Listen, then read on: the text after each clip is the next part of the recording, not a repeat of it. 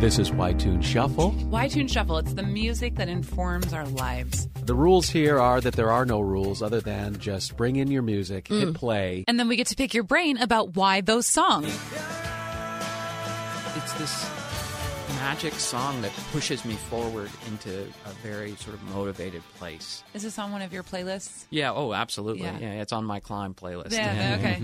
Welcome to Y-Tune Shuffle, a celebration of the music that inspires our lives. With your hosts, comedian and radio personality Maggie Mayfield, and Hollywood's secret weapon, David Earl Waterman.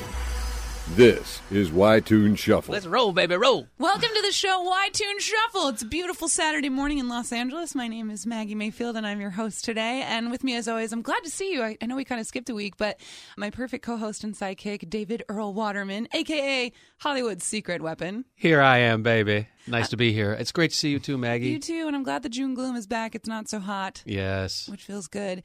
And then our very special guest, Hello. empowerment national touring comedian Ernie G. Ernie came. He made it. Whoa! Hi, guys. That's empowering right there. Yeah. you are very empowering and very smart and so funny. You Were, Really? you were on my monthly showcase show this week on Tuesday. Oh yeah, that in was downtown awesome. LA, and you just killed it. There were all these girls that were just sitting in the corner, and they were like on their phone the whole time and talking. And Uh. Ernie was like, "Listen, listen to me." The millennials, man, they have a two-minute attention span. They would literally listen for two minutes or like a minute, and if you, they didn't, if you didn't get like a laugh, like every single joke, then they would turn around and start taking selfies of, themselves and doing shots and stuff. And I was like, you guys are typical millennials. I got to keep your attention for longer than two seconds for you guys to pay attention. It's, it's a so thing. great. It's Yeah. a thing. But Yeah. the, the God, sometimes God just kind of walks into the room because I was like, how am I, how, how am I going to grab them? And they happen to be multicultural, like black and white and Asian girls from Australia, which was kind of weird. yeah. So I was like, what's, what's up with this Australia? And somebody, somebody had done a joke about swingers or something. And then they responded to that. I'm like, let's give it up for the bicultural uh, swingers from Australia. And then they were like, that's us. Oh my God. He's talking about us. So, so good. I find that if you highlight millennials, they get excited. Talk about me? What do you mean? well, for sure. Yeah, that makes good sense. How Uh, long have bring you 'em been doing stand up now? Oh my gosh, uh, 20 years, 1997. This is my 20 year anniversary. Congratulations. Yeah, I'm so excited. Congratulations. Yeah, yeah. Well, my very first performance ever was Christmas Eve, 1996. And I remember it was, I, I tell people all the time, when you get up on stage, like one of two things is going to happen. You're either going to suck and you're like, I'm never doing that again, or you're going to suck and you're going to say, I have to do that again. and if the second thing happens to you, may God have mercy on your soul because you have the bug. and so I, but I didn't go up on stage again for another maybe six, seven months. No, probably about four or five months. And then uh, uh, 1997, I went up. First show ever was the East Side Comedy Jam. Uh, Rudy Moreno used to have a show at the Black Angus in Alhambra. Awesome. It was like a like you know just a Tuesday night crazy Mexican bar hangout type place. And I had like 60 of my grammar school friends show up, and I was like, "Come on, guys, please!" And they're like, "We're here to see Ernie G. We're here to see Ernie G." And then after they were like, um, "Did didn't you graduate from college? you should probably you know get a job. Yeah, and are you- you- you weren't very funny." And I was like, "I suck." Is that where you grew up in L.A., Alhambra? I grew up in Alhambra. Yeah, Mm-hmm. yeah. Well, the the joke is, I grew up in Highland Park for a little while. My mom went to Franklin High School, so I grew up in Highland Park. Started hanging around with a bunch of cholos. My mom didn't want me to be a cholo, so we moved to Alhambra. Mm-hmm. So instead of a cholo, I turned into a chino. Um, Okay, for our listeners in Europe, Yeah, what does that please define cholo and chino. I know. Yeah. A cholo is what a lot of people refer to as like a Mexican gang member. You know, it's a bald headed dude with a big white t shirt. So that's what most people refer to as a cholo. It's um, what's most people refer to as a Mexican or Salvadoran gang member. It's what Mexicans and Salvadorans refer to as family members. Mm-hmm. but and then a chino is what we call Asian people. Latinos call Asian people's chinos. So I started hanging around with cholos. My mom didn't want me to be a cholo, so we moved to an Asian populated Oh, area. Alhambra, is a very heavily Asian populated part of Los Angeles. Exactly. So instead of a cholo, I turned into a chino. Ta-da-ta. And if you grew up in LA, then you totally get that. But I guess we have listeners all over the world. We hope. Yes. We do, right? Like, Yes. yeah. So, so we have to start paying attention Nice. to getting these great stories translated. I know. Because and I've been here twenty. I've been here about twenty two years. Oh, wow. Came out in ninety seven from New York, And LA is the city that keeps telling you stories, that keeps oh, growing, yeah. you know, not just in size, but just in awareness. And the vernacular changes everywhere you go too, and I have to be super sensitive about, about that because everywhere I go, I do a joke about if you grew up in the neighborhood, you'll always have a little ghetto in you. But the word ghetto is so like everywhere it's different. You know what I mean? Like in New York, it's different, and in Miami, it's different. Texas, it's different. And some people are like, "Yeah, that's right. What's up, ghetto? We love that." And other people are like, uh, "No, sorry, we're not from the ghetto." Ill. And so I always have to be sensitive. So, can you talk a little bit about what it is that you do? Because your your particular brand of stand up is not going to the comedy store and telling jokes late night at the bar I mean, yours- Anymore, anymore. It Yours was is very that. different. I got really spoiled when I first started comedy in 1997. Ricky Martin appeared on the Grammys in 1998, at the beginning of 98. And when Ricky Martin came out on the Grammys, the next day the whole world wanted to be Latino. And Rosie O'Donnell, oh my God, did you see him? Oh my God. And like, uh, you know, Oprah was talking about him, and I think Phil Donahue was on the air and he mentioned him. So, like, everyone wanted to be Latino. So, when you start comedy, you have to do the open mics and you have to grind and you have to go to the Laugh Factory on a Tuesday at 6 a.m. to sign up to get three minutes, hopefully, that night.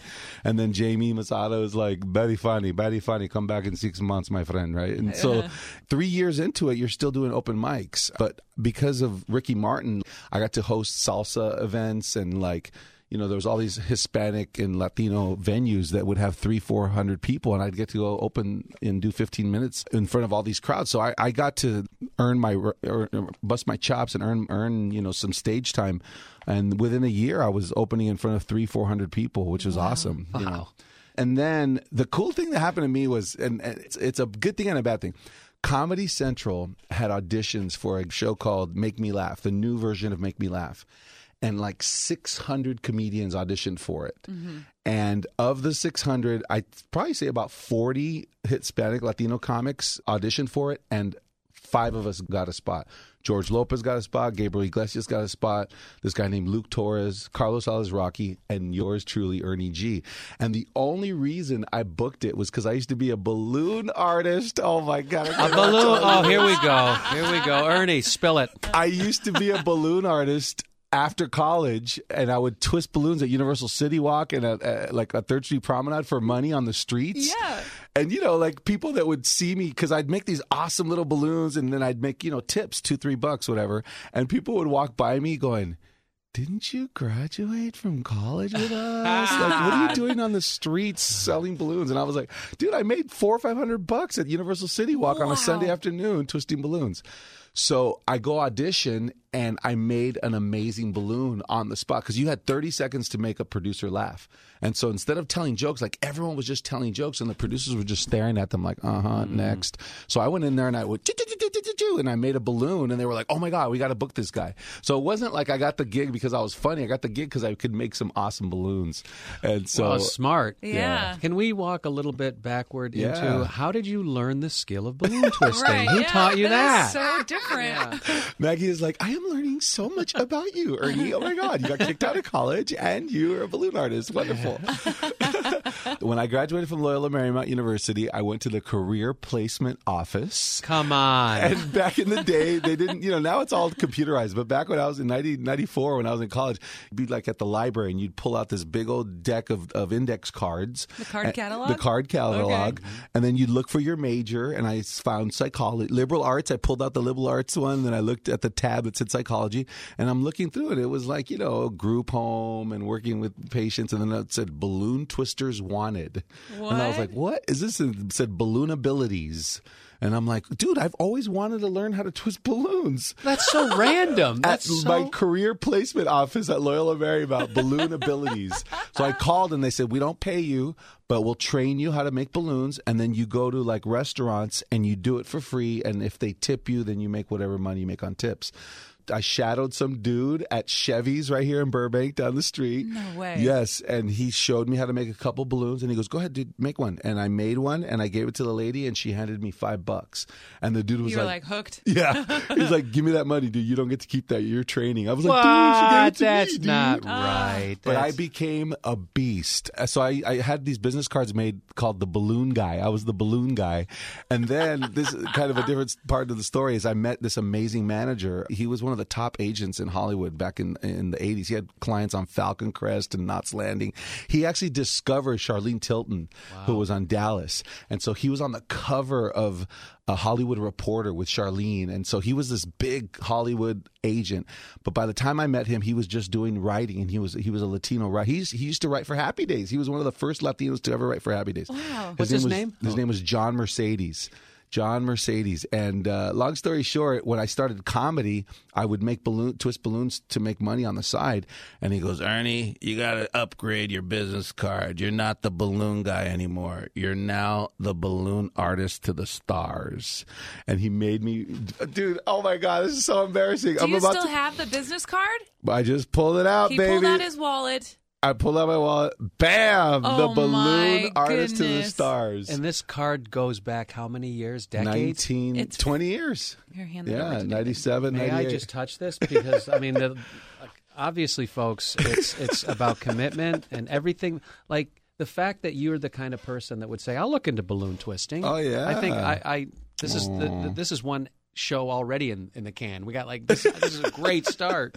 and I'm looking at this card. I'm getting kind of emotional because I remember my first card said Ernie G, the balloon guy. Yeah. And it was in on pink cardstock from Kinko's. That's so cute. And then he made me upgrade, and I had. I remember I didn't have money. I, I couldn't afford it, and he made me spend 150 bucks to have someone design this for me, and it's like colorful and stuff.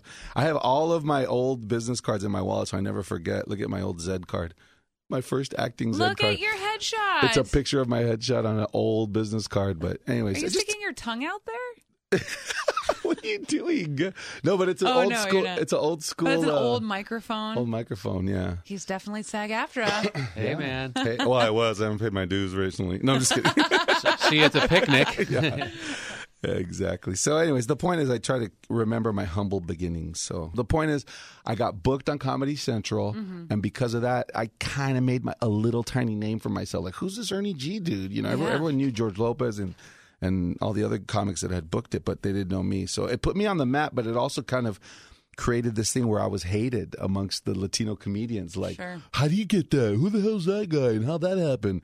That the beginning of the hatred towards Ernie G Started You know what there. though? You still worked for it. It's not like it was handed to you. Yeah. You still went out and grinded and had to do the balloons and meet and network and and work. You had to Auditioned. write and audition and You, you did it. you did it. Totally. It's like you It know, wasn't handed to you. Yeah. So th- to answer your question about the empowerment comedy stuff, first person in my family to go to college, got kicked out of college, uh, academically disqualified. A bunch of bad things happened. When that happened, I was lost for about a year, and then my aunt died. And when she died, I spoke at her funeral. And at her funeral, I promised my family, I said, I'm going back to college in her honor. And I ask all of you, do that thing that you know you're supposed to do, dance that dance, sing that song, do the thing that God put you on the planet to do, if not for me and my tia, then for the people you most know and love. And for the next year and a half, I, I worked my butt off, got back into college, and graduated. When all of that happened, I randomly came home one day and I saw this motivational speaker named Les Brown on TV.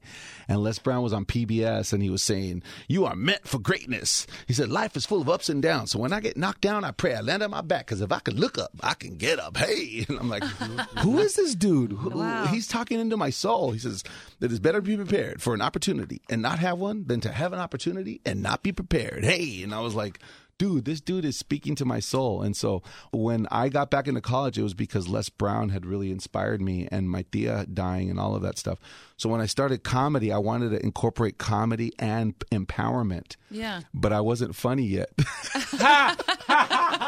so I'd, so I'd go up on stage and I'd kind of bomb and kind of die. And then at the end, I go, and you can live your dreams if you go for it in life. And I was like, who is this bonehead? It's not even funny. He's trying to tell us we can live our dreams.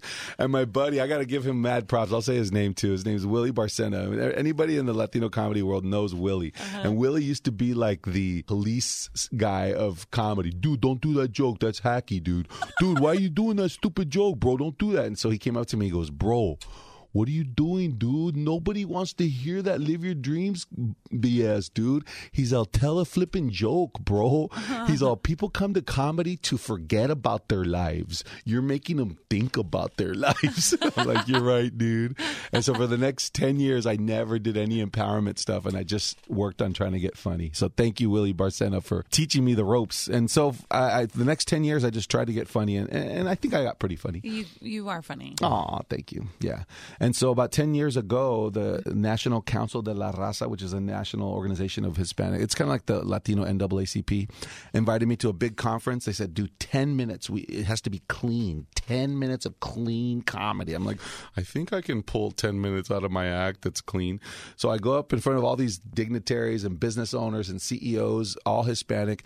I do my 10 minutes, and right before I'm closing my bit, the sound system crashes. Goosh. Oh. Some dude runs up to me with a cordless mic attached to a little speaker, and he's like, "Keep going until we fix the sound system." I'm like, "Dude, I'm done with my clean material. I have nothing else to say." And they're all, "He's all, just just talk to him." So I'm like, "Uh." Anybody go to college out there? You know, forgetting that it's all these educated Hispanics, and they're like, "Hello."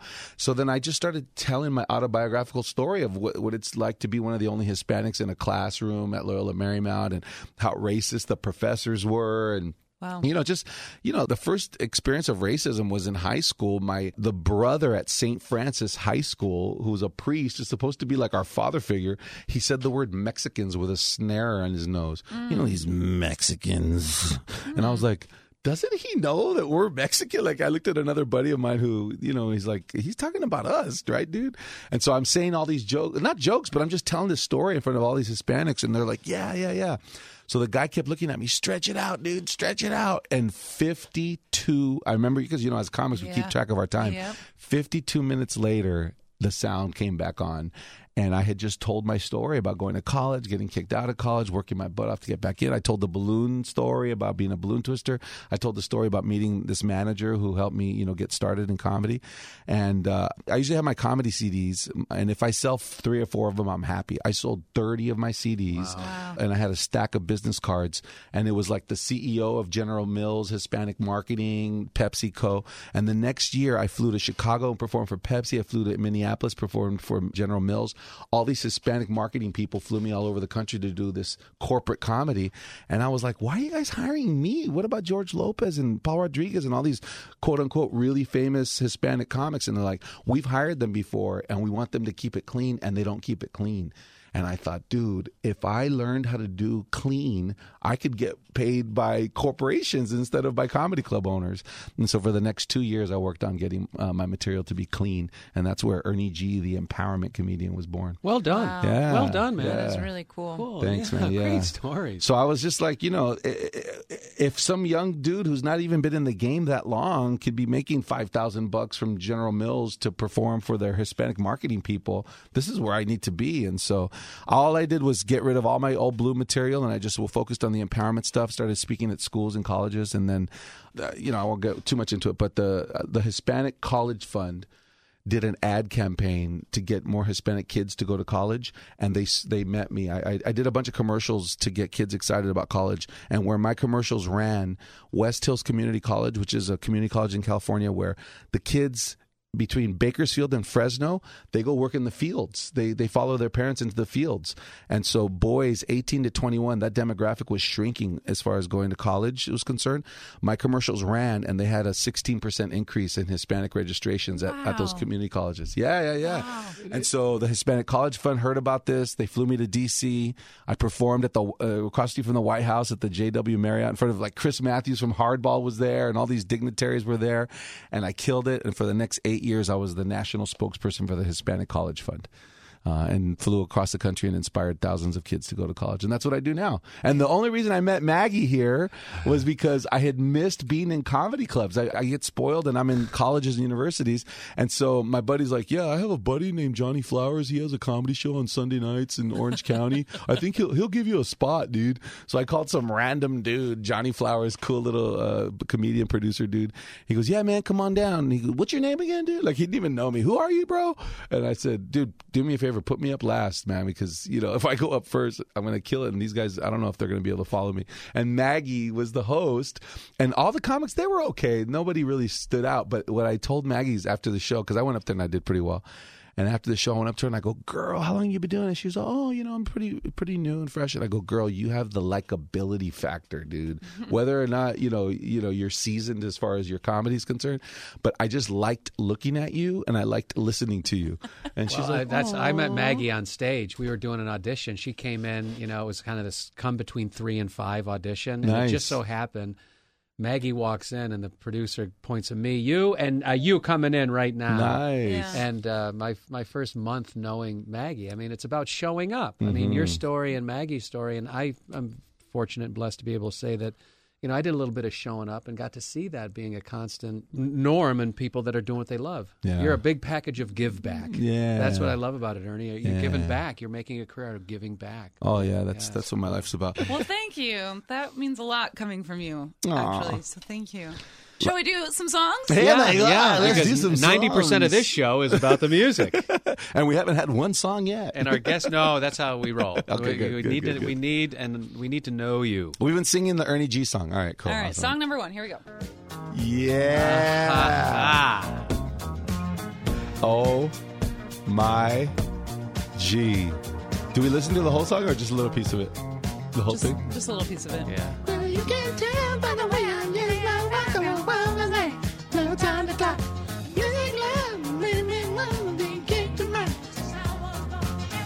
Is there anybody out there that didn't practice this song in the shower? born born uh, before 1972.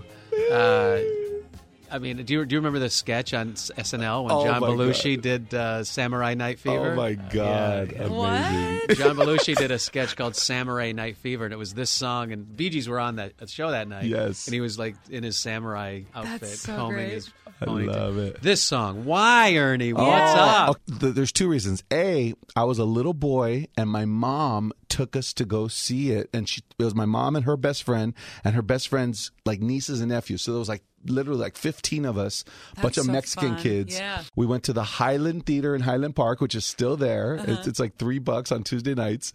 And we went to go see Saturday Night Fever. And I'm in the theater, vividly remember this. I must have been a little boy. I don't know, five, six, seven. I don't remember what year it came out, but I was a little boy. And we're watching Saturday Night Fever. And all of a sudden, a stripper comes out on the screen. And I see Chi Chi's for the first time that. in my life. I remember that. Chi-Chis. And I remember looking up at my mom like, can I look at the Chi-Chis? I'm looking at the Chi-Chis. And my mom, she stayed plastered looking straight ahead with this look of horror in her face like I am not looking at my son.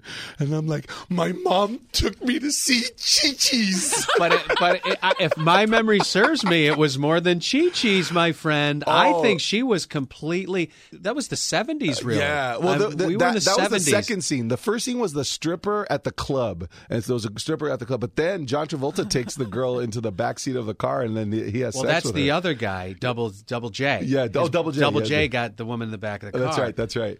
Oh. Yeah, but I, the stripper, I'll vividly remember the stripper, and I just remember going, "My mom brought me to see Chi Chi's." And did you talk to your cousins about it? Oh my god, dude! It was like a ruckus. We were all like, we're all looking at each other. Did our mom bring us to see a movie with Chi Chi's? Ah. But then the other thing too is my aunt. There used to be this TV show in the seventies, and it was called Dance Fever. Dance Oh, yeah. Fever. Johnny Torrio. Danny Terrio. Danny Terrio. Yeah. And they had like these dance floor mats where you could do one, two, three, one, two, three, and learn the steps.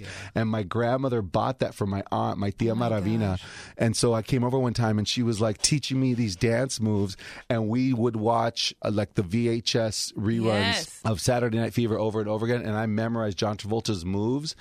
And I just remember by the time I got to seventh and eighth grade, I knew his moves and my like at a dance i remember i shook my butt and i, I stick the finger up in the air like Yeah. john travolta and everyone was like dude how did you learn to do that you know how to dance and i'm like my tia taught me all of the cool moves Travolta just, I mean, he's from New York. He was you the know, king. trained actor from a very young day. That opening scene, he's carrying the paint cans down the, through Brooklyn. oh man Dude, I love that choice. It's just a classic. John Travolta made everyone in the world love disco.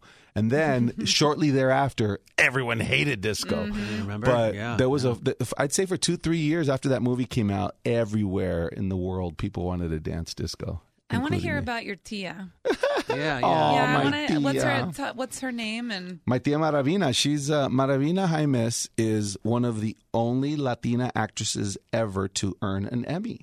wow. Yeah. Oh. Isn't that cool? That's very Yeah. cool. Yeah, so my family came over from Mexico uh, when my mom was nine. And my uncle actually became a child actor. So my grandmother used to make my family make piñatas to make money. She would say, "We got to go make piñatas." My grandmother's one of those entrepreneurs that makes money mm-hmm. any way she can. Yeah. She'd see a cactus, she'd cut it up, chop it up, put it into a jar, and sell it to the community as they're called nopales. And nopal, you eat cactus. So my grandmother was a piñata maker and a cactus seller, and my uncle was like, I don't want to get my hands all dirty making piñatas. And she's like, You got to help us make some money somehow. So he would sing and dance in the streets and make tips. Wow. Somebody discovered him, put him on a Saturday morning TV show, uh, Latin jazz in the morning at 6 a.m. on Saturday mornings. And in between commercials, he would come out and sing and dance and tap dance. And his nickname was Fosforito, which means matchstick. And he was the little matchstick, Fosforito. And so put, they put him on Bonanza and Gunsmoke. He had all, all these little parts as a little Mexican kid. About 10, 15 years ago, I'm flipping through the channels at 2 o'clock in the morning on Animal Planet. They're showing a rerun of Lassie, and I see this little 10 year old Mexican kid with a sombrero and a sarape, which is a Mexican blanket parched over his shoulder. And he's like, Senor Sheriff, we cannot find the Lassie. She is missing. I'm like, dude, that's my uncle. Wow. That's amazing. I call him in New. York. I go, Theo, Theo, they're rerunning your episode of Lassie, forgetting that it's five in the morning in New York. He's like, go back to sleep, mijo. They rerun that stuff all the time, man. and but my uncle had this uncanny ability of making the family laugh, and I had a typical Mexican family where everyone would like somebody would get drunk, and my grandma's like, "Yeah, get out of my house, you crazy idiots!" And so my uncle would go, "Guys, guys, I got one, I got one." He would tell a story and tell a joke. And Mexicans, we exaggerate jokes, right? They, we stretch a one minute joke into a five minute joke, and then we tell the punchline, "Boss," and everyone's cracking up, laughing. And as a 10, 9, 10 year old kid, I'm like, "Dude, we were all fighting, and now now we're laughing. I want to learn how to do that."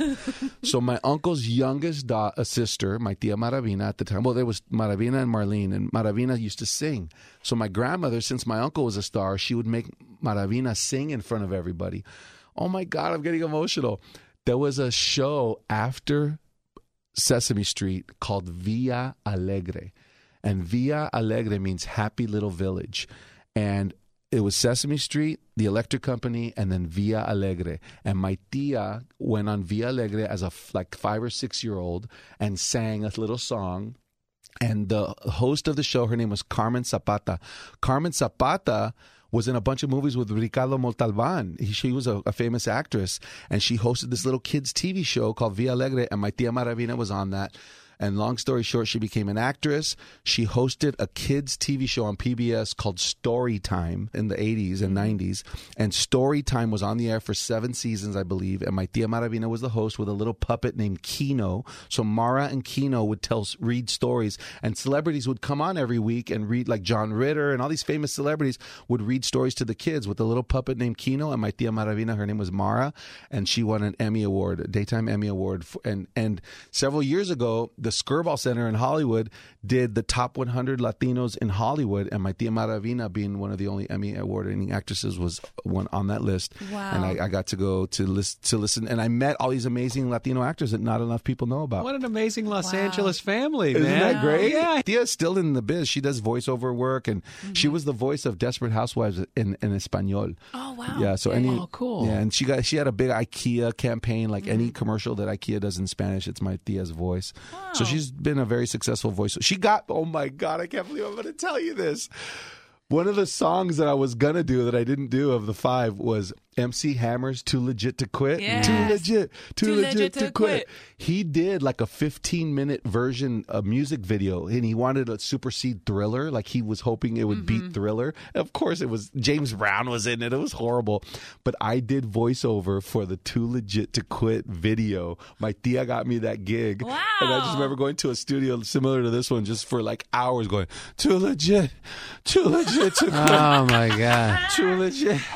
Too legit to quit. Literally saying that for two hours. Oh, you know? my Okay, we need we need another one. We need another. This one, do it higher. Okay, this one, do it lower. Too legit. Now this one higher. Too legit. I'm like, oh god, I'm sick of that. song. VO. I mean, Maggie, you know you're a VO Uh-huh, that's artist. what I do. Yeah, and I I've done looping before. It's hard work, Oh, you know, to get that right. Ugh. That sounds so cool. Yeah, so my Nice. Tia, my Tia was very cool, and she taught. me She used to babysit me, and she she taught me Danny and Ontario moves from Dance Fever. Yeah. Dance Yeah. fever. Dance fever. Ooh, Thank you, Danny Ernie. Ontario. Oh my God! People either hated him or love loved him. We all loved him for Yeah. that 20, uh, 15 minutes, right? Song number two? Yeah. let's do it. Let it ride. Let it ride. Oh, jeez. There's only you in my life. The only thing that Why is everyone crying? Do, Yeah, I need Kleenex. My first love. Ah. Your every breath that I take.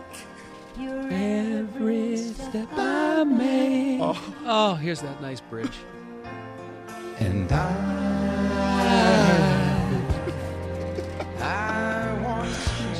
Where are you? Where are you? When Hey, let's go you? down the This- I was gonna list. say, this Let's go down the list. story to it, Where I'm are you? Where I need you? I've always been chubby my whole life. I was in, in first grade. I was chubby, and even as an athlete in sixth grade, all the basketball dudes had ripped six packs, and I had a little chubby belly. But in sixth grade, I fell in love with Joanne Renna, Mm. And I asked her to go around. Go. Oh, you want go around? Go around. Yes. that was when I was in sixth grade. It was you would go around, and all that meant was that she would wear my jacket. Mm-hmm. Mm. If she wore my jacket, we were going around, mm-hmm. and we would hold pinkies. Mm. And then she said no. Joanne. Joanne oh. Renna said no. Ernie. she I only knew. I don't like you like that. And I literally would come home every day after school and listen to this song. I'd get into my bed and pull the blankets up right up to my chin. I'd listen to this song and I would sing it over. and One day Joanne's gonna be mine. And mm. I went to grammar Catholic grammar school, so I went to the same grammar school for like almost eight years with the same thirty something kids. So twenty years later, we had a grammar, not a high school, a grammar school reunion. and of the thirty-four possibles that could have shown up, like twenty-eight of them showed up, and Joanne Renna showed up. And I was like, "Do you know how in love I was?" She goes, "Oh my god, whatever. You didn't really like me." I go, "Dude." Endless Love, Lionel Richie, Diana Ross. I spent hours opining over you, going, "Oh my God, she didn't love me." She goes, "Really?" I go, "Are you married?" She's like, "Yeah." And I, damn girl, if I, I would still marry you if I could have. a Yeah, chance. it's Wow. it's amazing how those experiences can they're they're deep and where in, where do we get to talk about this stuff Aw. because it so much of it goes by and you don't really process it or learn about it and you know because I it's it, it's tough. I'm gonna have real. that song at my wedding. I still, if I ever get married, which I hope I do, love you. I'm gonna play that song. I'm gonna look into my girl's eyes and I'm saying, "Endless love." Is is there a person now in your life or are you single? Uh, I am single, but something really crazy just happened to me. A girl that I fell in love with 10 years ago found me on Instagram and just liked one of my things. And I went to her page and I'm like, oh my God, Esme. Her name's Esmeralda. Is that a mm-hmm. beautiful name? Esmeralda Mata. I'm like, oh my God. And all this emotion came out of me like, oh my God, I was in love with this girl. And the thing about her is she had two little kids when I mm-hmm. first met her. Mm-hmm. And I used to be like, I, I would never date a girl with kids. I, I don't have any kids. I don't want to date a girl with kids. But if anyone would change my mind, it'd be her because she was so amazing and extraordinary. And for years, I talked about her on stage and I told her that because her kids were so amazing and so beautiful. Long story short, she's married with a guy she's not happy with Oh, and about to get a divorce. Wow. So I don't know what's the future holds, but she married some dude. Uh, like they set her up on a date, and he asked her to marry her right away, and she was like, oh, "I'm not sure if I should do this." And her kids are like, "Hey, mom, you've been single for so long." So she married some bonehead. They've been married for less than two years, and she's about to divorce him. And so I've been on the phone with her for hours and hours. I know everybody out there sitting there going, "No, Ernie, don't do it. You don't, don't." But If you're coming from a place of love and honesty. love honesty, is love. love and honesty. Love is love. I went to go have coffee with her just to see how she, you know, just to see if the feelings were still there. Right when we saw each other, our eyes connected, and then we just walked slowly towards each other, like West Side Story when Tony and My Maria. favorite all-time musical, man. My, oh my favorite god! all-time. That scene where everything disappears and they just walk slowly towards each other. That's what happened at Starbucks. You're not making a joke, are you? No, I don't know how to joke, Joke. like that. I have not yet learned to joke like that. Jets and Sharks right here in the Oh, house, God. baby. Oh, West Side Story. That. That, that that that started my career. My dad did a uh, he did a high school play. He was a gym teacher. He did a high school play. He played Lieutenant Schrank. That's So right there. Showbiz. wow, yeah, West Side Ernie, baby, classic. with the Y-Tunes connections. So we'll see. We'll see what happens with Esmeralda. You know, I do absolutely love her, and like when you know you love someone, you just know you love them, and I absolutely love her. But you know, I, I, I we both agree that me has should have nothing to do with what's going on with her, and when she's done with that, I'll ask her out if There that happens. Best so we'll of see. luck. And if we ever get married, I'll play "Endless Love," my love. I love that. I love that. Yeah. From know. Joanna to Esmeralda. Aww. Joanna, Ernie uh, is one of the people that loves so deeply and so passionately, and not just romantically, but when like he connects with someone, he's just like, yes, all up. Uh, yeah, Yeah. that's that. I wear my heart on my sleeve for sure. He tells these amazing stories about how he'll be invited to graduations of students that have stayed in touch after he's done his shows at their Yeah. schools, and he just like, it's great getting those texts like, "Look at all these kids," and he has these pictures of like all these wonderful looking students that are just so happy to be in his presence, and you just give, give, give. I'm glad you're here. Yeah, no, totally. I'm No, we're- relating. we're, there. Yeah, yeah. I had a kid uh, talking about what Maggie just said. I wish he would have contacted me sooner, but I spoke at his eighth grade graduation. Then he went to Narbonne High School, and I was the keynote speaker at his high school graduation. Mm-hmm. Then he went to Cal State Dominguez Hills, got a degree in psychology, and I was the keynote speaker at his college graduation. Oh, wow. And then he found me online. He goes, Bro, I don't know if you realize this or not. I never really told you, but you spoke at my eighth grade graduation, my high school graduation, my college. gra- I'm about to get my master's from Cal State Long uh, Long Beach. I'd be honored if you could be there. And I was like, Dude, why didn't you tell me, bro? I showed up and his whole family was like, Ernie, oh my God, we have pictures of you in our house. And, you know, you meant so much to my son. And I was like, I wish I would have known this. So now, now he and I are buddies. Yeah. But isn't that cool? It's very cool. It's very good. And Yeah. you go to schools all over the. all over the country. I have thousands of kids. I get to participate in these youth empowerment programs Ah. where we take young kids who are, you know, 2.5 GPAs and then we empower them and they become 3.5s or Dude. 3, 4.0s. And I, at this point, I've been doing it so long, 10 years now, that all the kids that I inspired 10, 15, 10 years ago are now, you know, CEOs of companies. And my buddy Isaac Rodriguez has his PhD and he, he started his own biochemical company. And my friend Emily Angulo went, graduated from Stanford and she's a teacher now. And then, and then I have all these kids who are currently in college They're like, oh my God, you spoke at my high school. And it, it's so gratifying. Every year for graduation, I get invited to like 20 graduations from kids that I spoke at their And high school. I'm, sure you've spoken at graduation. Yeah, absolutely. Yeah, UCLA, Cal State Dominguez Hills, Cal Poly Pomona, all over the country. I've spoken at college graduations. It's really, uh, you know, I tell people all the time when you wake up in the morning knowing that God put you on the planet to do what you're doing, you know, what else is there? You know, like I'm, I, I am clear that I wake up every morning knowing God put me on the planet to do this. That's great. Yeah, I feel very lucky. That's awesome. Next song? Song number three. Woohoo! Please report to the dance floor. uh, I got a report right now.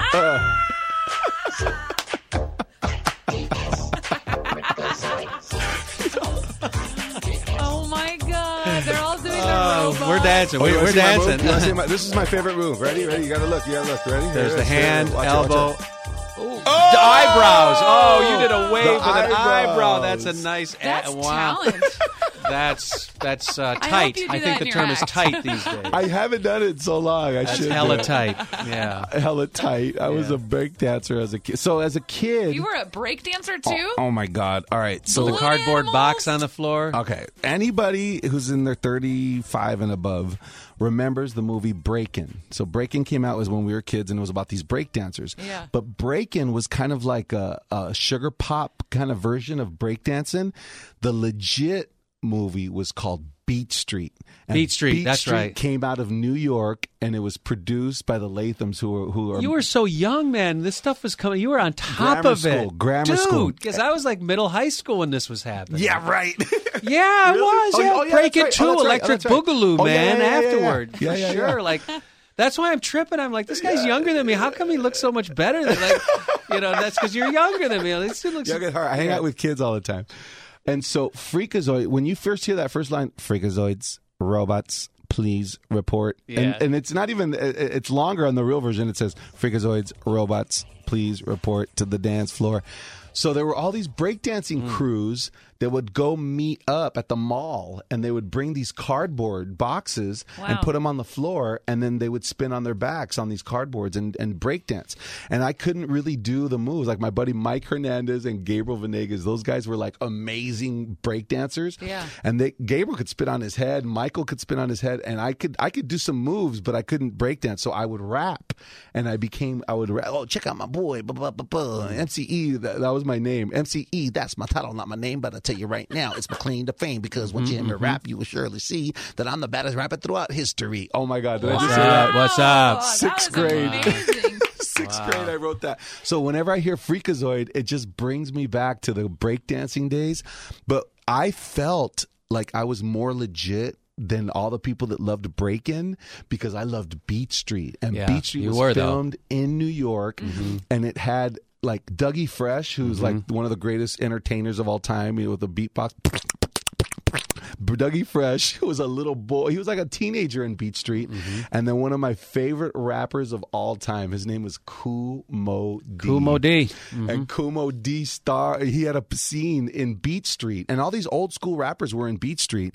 And if you watch it, it it's kind of like, if you talk to like uh, like Russell Simmons, who used to be the manager of Run DMC, and he was one of the founders of, of getting hip hop and rap into the mainstream everybody credits Beat Street as being the first time that the world got to see real, true, genuine hip hop. And so Kool Moe Dee, I bumped into Kool Moe Dee at the Beverly Center one time, and I go Kool Moe Dee, and he goes, "Hey, how you doing, man?" And I was like, "Oh my god!" And I rapped the Stop it. last, the last stanza of one of his famous songs. His famous song is called uh, "I Go to Work." And I go was- to work. Oh, Yes, and listen, I, I gotta say it. I gotta say it. The last lines of the of "I Go to Work" is. To say rap is not work is ludicrous. Whoever said it must be new to this. If you hear me, you'll compare me to a prophet. For profit, not merely putting words together for recreation. Each rhyme's a dissertation. You want to know my occupation? I get paid to rock the nation. I go to work. Oh my oh God. Boom! oh my God. yeah. And so I used to close my comedy routine with that. To say comedy is not work is ludicrous. And I would switch it from rap to comedy. And I just, there's something about that lyric that it just like embodies what I want my life to be about. Like I go across the nation and I, and I rock the nation with comedy instead Yeah. of with rap. So when I hear Freakazoid, it reminds me of my good old breakdancing days. and That's great. Uh, cool I think I think everybody uh, on some level wanted to be like when breakdancing was hot. Everyone kind of wanted to know how to do the moves and stuff. Right. And it was. I remember going to Mexico and visiting family in Mexico, and I did one of my breakdancing moves, and like my cousins were just like. That guy's possessed. He's a ghost. he knows how to do Yeah. those weird things. Because I remember that when the moon, when when the moonwalk first came out, mm-hmm. Everyone was just now you see the moonwalk and you're like, oh, that looks cool. But when it first came out, it transformed people. I saw it live ABC. It was it was on the uh, Motown, Motown special. They're running that on PBS again. I was sitting in my den in the living room, we, and he did that. We it, we couldn't breathe. Oh my god. It was insane. Oh my god. Play the next song. Play the next song. Oh, okay. I'll tell you why. Oh, Okay. that's a perfect segue.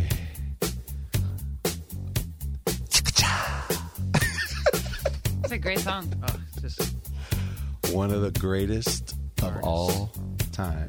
an artist, king, king of pop. Uh, uh. I wonder who your friends were. What they were like. Like, who did you run around with in grade school? Oh. Or in middle school, high school? Yeah, what's their names? Yeah. okay well let me let me let me let me let me segue with this song Okay. because of what we were just talking about so anybody who ever saw motown 25 live live. it transformed the world people got to remember that back when we grew up, there were six or seven stations two, four, five, seven, nine, 11, and 13. That's it.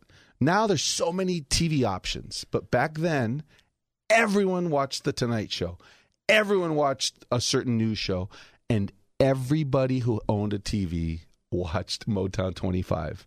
And when Michael Jackson came out, everyone was like, "Oh, the Jackson 5, how cool, a reunion of the Jackson 5." And he goes, "I love the good old days, but I love today." And then he came out with Billie Jean and I was like mystified and all these people stood up and I think they were at the Apollo Theater and all these black people were on TV standing up going yeah and then all of a sudden he spins and does the moonwalk and I'm telling you people froze they freaked out women screamed my and your brain it couldn't it didn't understand how it looked like he was walking forward and he went backwards it just it, your, our brains had never seen it before It, it, it's incredible, and and now is my opportunity to take the moniker Hollywood secret weapon because Yes. I'm a shameless name dropper. Love okay? it. My first television pilot was a huge ABC Capital Cities before the Disney merger. Mm. The director was Don Mischer, who directed Motown 25. Oh, had dinner at his house in Beverly Hills. It was like meeting the Messiah. Mm. And he told me in detail about the conversations he had with Michael Jackson before that. And just, again, ca am I even able to appreciate, you know, these experiences we get to have by showing up? Mm-hmm. You know, just incredible. And to talk about big time special TV, that's another groundbreaking element. That really, that was the initial sort of, that's why we have these Making the Stars shows. And, and Yeah. Yeah, because he's he was the king of that. and and what the next day I vividly remember everyone talking about it and everyone going, "Did you see how did he do that, dude?" and Ah, try to people it. trying to do it and trying to practice it. But I, what I also vividly remember was that along with disco, you know, like I love disco, but after a while everyone's like disco sucks and people hated disco. And then even Michael Jackson at the time you know, Thriller had come out and it was one of the greatest albums of all time, but there was still a lot of like heavy metalers and people that love rock. They're like, ew, Michael Jackson, ew, what's that? That's that, that's that, that's that black music or that's that hip hop or whatever.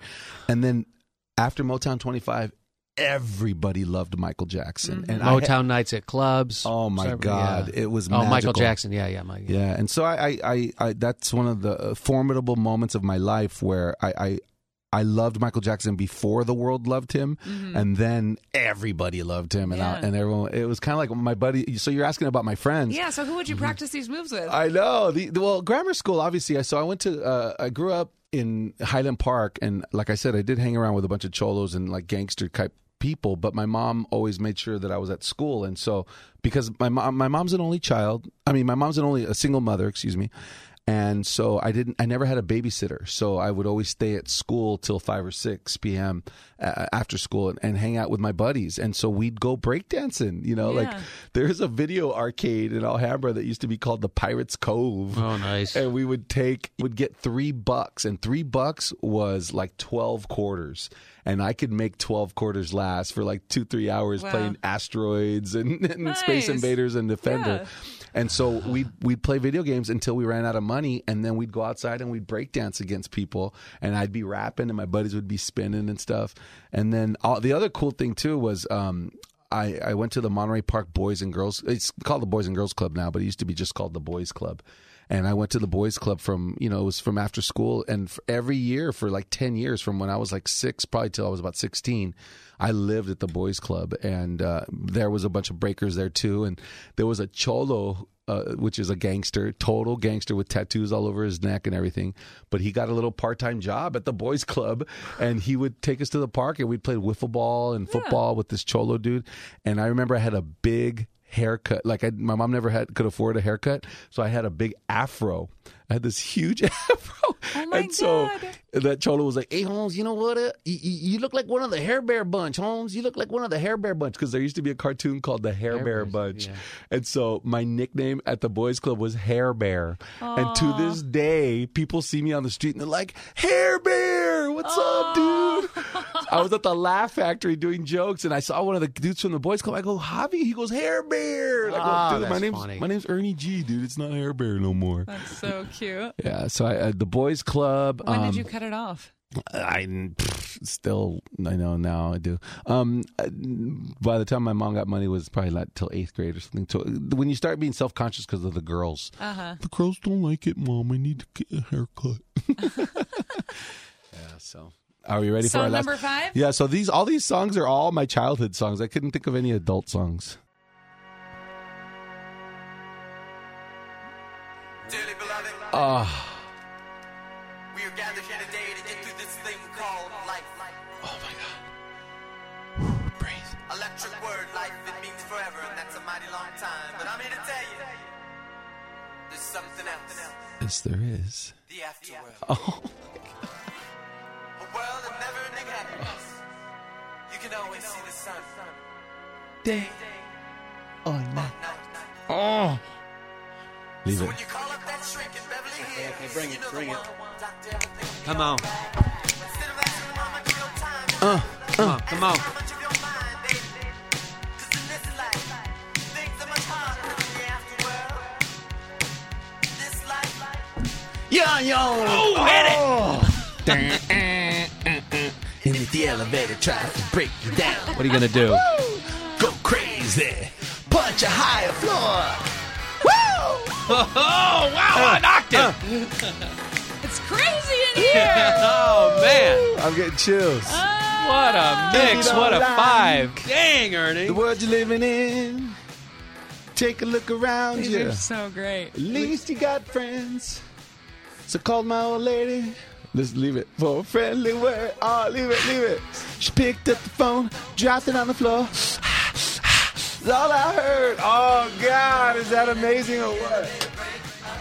Oh, no, let's go. Okay, okay, I'm so excited. Whoa, I'm so dude. I excited. know. If you want Ernie's mix, just dial, uh, come to iTunes at gmail.com. We'll put it together for you. Nice. That's a good mix. That Purple Rain is the quintessential movie of my childhood. Purple Rain just there's anybody that was around when that movie was hot. I mean, you know, Prince died last year, and the LA City Hall did a tribute to him mm-hmm. in, in City Hall in front of you know downtown, and there was ten thousand people at least, and people just loved him and I remember doing the dance moves, and I remember everybody w- going to see it. And, and though it was always the debate: Michael Jackson or Prince. Did you love? Do you love Michael Jackson or Prince? And uh, like Maggie says, I'm a lover, and I love them both. I love them both. You don't have to pick sides. They were both so amazing, and I loved them both. And Yeah, they- you don't have to. Yeah, you don't have to pick sides. and there. they were both different. Prince was the consummate musician. I mean, he could play any instrument. And if you ever saw him live, I got to see him.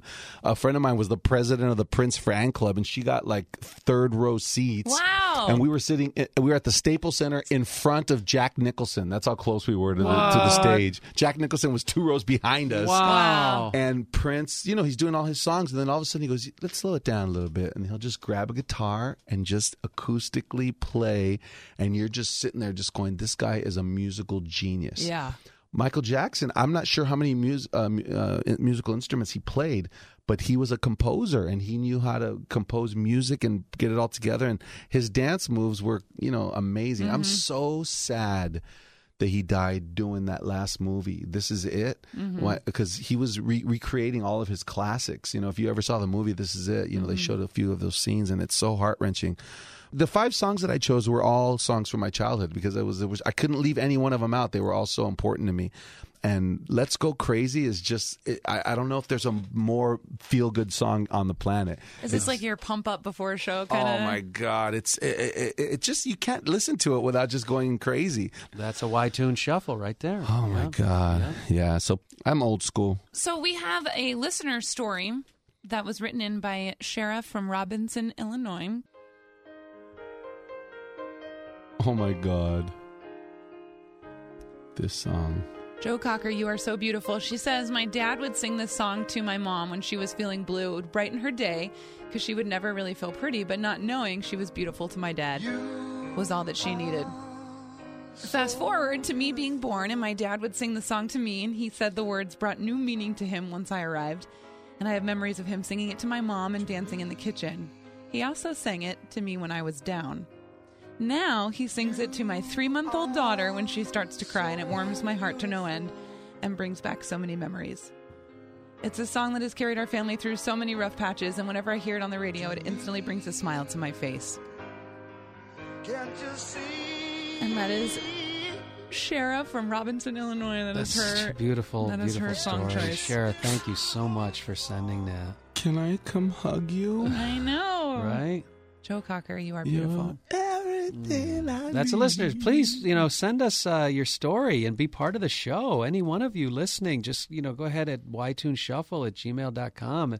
We're all in this together, right? Oh my God. Ernie, Maggie, right? We're It's all in this great. together. Absolutely. Yeah, this is a universal thing. It's our listener story of the week brought to you by Your Name Here. So cute. All right, now it's time for our David segment. This is called Band or Bar. This is right. This is it. The ever evolving, uh, ever developing show. Band name or bar name? Band name or bar yeah, name? huh? and um, we actually have a sponsor for this who's going to give us, you and I at least, generous discounts on our real work. Yes. What? And a listener, if you're in the LA area, uh, August 8th, 9th, 15th, and 16th, near Burbank, California, M2M Studios is going to be allowing you to get on tape and be part of a professional Hollywood level production so that you can take your acting career to the next step. So if you want more information, just email us at ytuneshuffle at gmail.com and we'll hook you up and I will fight tooth and nail to get you 15% discount. Or the you can uh, just click the link in the bio of the in the podcast. for you. Okay. so band name or bar name, Ernie, it works this way. Maggie's played numerous times. She's really good at this game. I have selected a number of different bars and a number of different local bands from a particular area. Our last guest last week decided that it would be, uh, and it was Andrew Salzman, uh, Dublin, Ireland. Dublin, Dublin, Ireland. Ireland. So I went online and I made some selections, and I'm just going to read them, and you're going to tell me whether this is the name of a bar or the name of a band. If uh, you're in Dublin, We get points, but they don't matter. They Okay, don't. cool. They don't matter, and I You better win, keep score. And I have no idea what he's Yeah. going to say, so we're playing together. Okay, Yeah, cool. ev- everyone's a winner. Okay, The now old, I don't know what he's about to say. we're in. Dublin, Ireland, Ernie. You've ju- you and Maggie have just done a killer show, and I'm along for the ride. And I say, you guys up for three arena? Would I, would I be taking you to a, a bar, or would I be taking you to see a really great band? Three Arena. Yeah, the it number sound- three arena. It definitely sounds like a venue, but now I feel like you're messing with us a little bit. no, I wouldn't think of that. I'm going to say it's a club. It's probably got like three different floors in it. Yeah. Well, if I were to say you guys up for Three Arena and you were up for a club, you'd be absolutely right because Yeah. Three Arena is located at North Wall Quay in Dublin City. John Martin saw uh, the Prodigy there last Saturday and says a great place for concerts. Well done, folks. So it's you're, Yeah. you're one and zero, one and zero. Okay. All right. S I N capital E, Sin E, Sin E. Are we going to a bar? Oh, it's like a calculation thing. That's what you see in your calculator. Like I didn't even know sign. that. Sign. Co- yeah. Okay. Yeah, like that go, Oh, yeah. is that what it is? okay, wasn't very good at math here. I didn't catch that at Yeah, all. sign E or Yeah. sin E. That's Huh. a band. That's a band. Yeah, they're math geeks.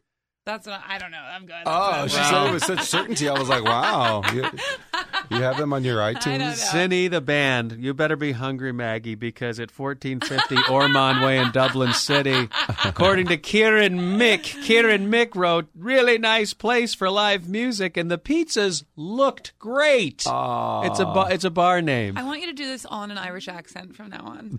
Well, I'll, I'll, t- I'll, I'll try my best to do it. I do drink the O'Doul's from time to time, so yes.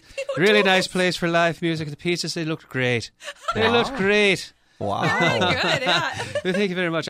Hey, uh, you guys up for director? Ooh. Director? Ooh. Yeah. Director Mm-hmm. is definitely a band. I'm going band. You're definitely right. Director's a pop music band from County Dublin. Michael Maloney, Michael Maloney, Ian Ahern, Sean, Sean Shay Lauer, and Rowan Oirl. And the, the thing about director, their quote is, "We thrive on big cities." nice. They thrive on big cities. Nice. Director, they've been around since the '90s. They've probably never been to a big city, but they thrive on them. We're, we're, we're, we're, we're a worldly bunch here. Now, we're, remember, we're, we're in Ireland and pubs. piss poor accents in Ireland. I, That's I, I'm in the mood. here. I'm in the mood for pet lamb. I'm in the mood lamb. for pet lamb. How about you, Ernie? Pet lamb. Maggie, Ernie. I couldn't imagine that anyone would want to go eat at a place called Pet Lamb. So I think it's a band. Well played, sir. A band since 1991. Brian Nice. Mooney, vocals and guitar. Dylan Phillips on vocal and guitar. Kevin Talbot, bass. And James Lillis on the drums. Pet Lamb, right there in lovely Dublin, Ireland. Hey, uh, I'm up for Oliver Street, John Gogarity. Oliver Gogarty. Street, John Gogarity. Wow. Oliver Street, John Gogarity. Oliver Street, John Gogarity. That's just too long of a name for a band, so I'm going to say it's a venue. Um, It's okay. You can differ, Maggie. No, I was going to say venue too, but not because it was too long. Oh. What was it? Just you just had that, of the that street? vibe. Well, because it's Oliver Street, John Garrett. I don't know. Yeah. Oliver, I'm sorry, Oliver Saint John Gogarty. Oh. Yeah. Oh, then it's a it's a singer. No, it's at 58 Fleet Street in Well, Dublin, Dublin. City. Delfin English. Uh, uh, uh, well, there was a, a, a the Delfin English schools, which are located in Dublin. Apparently, that's where a lot of the staff and faculty, and maybe some of the students, do go. Yeah. And they say it's genuine Irish atmosphere with great live music to enjoy alongside a refreshing pint of Guinness and a delicious fish and chips. Oh. Yeah, it's, that's what it is. Bang Skin isn't- dive. Skin dive. Skin dive. Where are we going to go? Skin dive. That sounds like a dive bar, but I'm I, I still I think I'm gonna go with band skin dive. Sounds like a sex club. It is a band. It's a band. Skin It's a Dive is a band. band. Yeah, Yeah. yeah. An Irish electro rock band formed in the late 1990s. Heavily distorted guitars and clear female vocals. That's Skin Dive. okay, Ernie, now it's your turn. What? Where am I going next week? And uh, so I can baffle Maggie and our guest uh, with bar name or band name. Any place in the world. Any place in the world? Anybody- Okay. Well, I, I'd like to keep it local if I can. Please.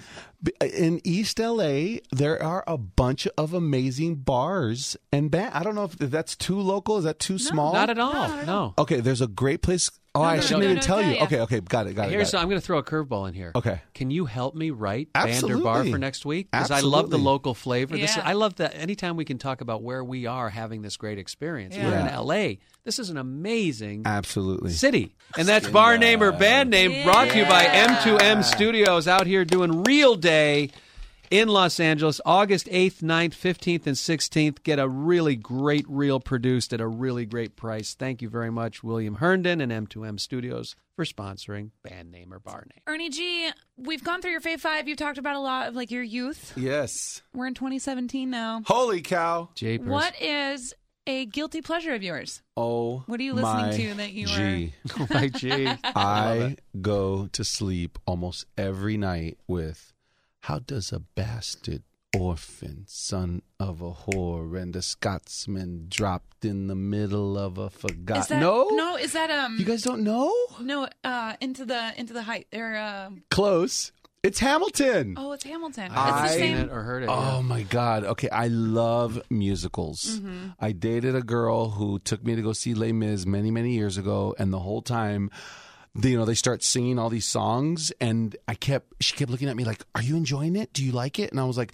I'm waiting for the play to start. When does the play start? And she's like, It started three numbers ago. You got to listen to the words of the of the lyrics of the songs. I was like, I was waiting for the songs to stop and for them to start acting, and so I missed the whole thing. But I vividly remember the second uh, half of Les Mis just falling in love with it. Yeah. And so after Les Mis, I fell in love with musicals. This is David's favorite part of the show. David's, David's favorites. This is I it. David's favorite part of the show, uh, and we save Let's it till leave the, David's favorites. I like David's favorites. favorites. so cute. Yes, it is. Maggie's like, uh, I'm going to edit that out. And we're like, no, keep it. Ah, no, I have to sound perfect all the time. All the time. I have a reputation to uphold, Ernie G. That's not true. Uh, always a fascination among us here at Y Tune Shuffle and the Tune Squad because it's another one of these shared experiences most of us have and Nice. can reflect on. And this is brought to you by Insert Sponsor here. Ernie G, thinking very hard, which I know is not difficult for you. um, what was your very first concert experience? And tell us about that day and night. Arms are up in the air, Oh victory God. pose. Took a big breath. Muhammad in. Ali. Yep, he knows. Yeah. Okay, Yeah. Here it is. Okay, my first concert experience was when my mom took me to the Greek theater to see the Village People. Friday. Oh, what a great one! What a great one! YMCA Uh-huh. is on this day. But the song I vividly Young remember- man, Yes, the song I remember vividly, "Macho Macho, Macho Man." So yeah, great. So great. I want to be a macho. I Did got you see to be a Chi-Chis that night too? Oh my God, so many chichis, and didn't even realize that Chi-chis and cheeks. men and women have chichis. Was there? How old are you? Do you I- remember? a little boy. Little boy. Yeah, Don't- man. Was it don't- just you and your mom? Just my mom I, that I remember. Yeah, Mm-hmm. my mom took me to the Greek theater to see the Village People. Mm-hmm. My first concert ever. So that's my first concert with my mom. My first concert by myself that my mom let me go without her. Mm-hmm. My buddy Jeff Kohler and Matt Wynn went to go see Whitney Houston. Wow. Her first concert ever at the Greek, and we sat way in the nosebleeds, Uh-huh. and we're all, dude, dude, like when the music ends, dude, when it stops, let's yell, "We love you, Whitney." Okay, one, two, three. We love you, Whitney. And she stopped and looked up. She goes, "Love you too, guys." And we're like, "Oh, dude, she loves us too, bro." We high You know, five. that shared live concerts, man. you got it. Ernie G, this has been an, an unbelievable journey that you've taken us on. Thank you so much for coming on the show. So great, thank you. Congratulations on your awesome uh, uh, podcast. I'm going to tell everybody to listen. Okay. um, and if fans that have yet to get to know you want to reach out, follow you, and, and continue the journey with you, how do they do that? What's your corner of the internet? uh, Ernie G Haha. So ErnieG.com and then uh, Ernie G Haha on everything Instagram, Twitter, E R Facebook. N I E G. H A H A. E R N I E G H A H A. Well, thank you, Ernie. You're the best. Woohoo, Oh, great meeting you, Ernie. Great Thank meeting you. Too. Awesome.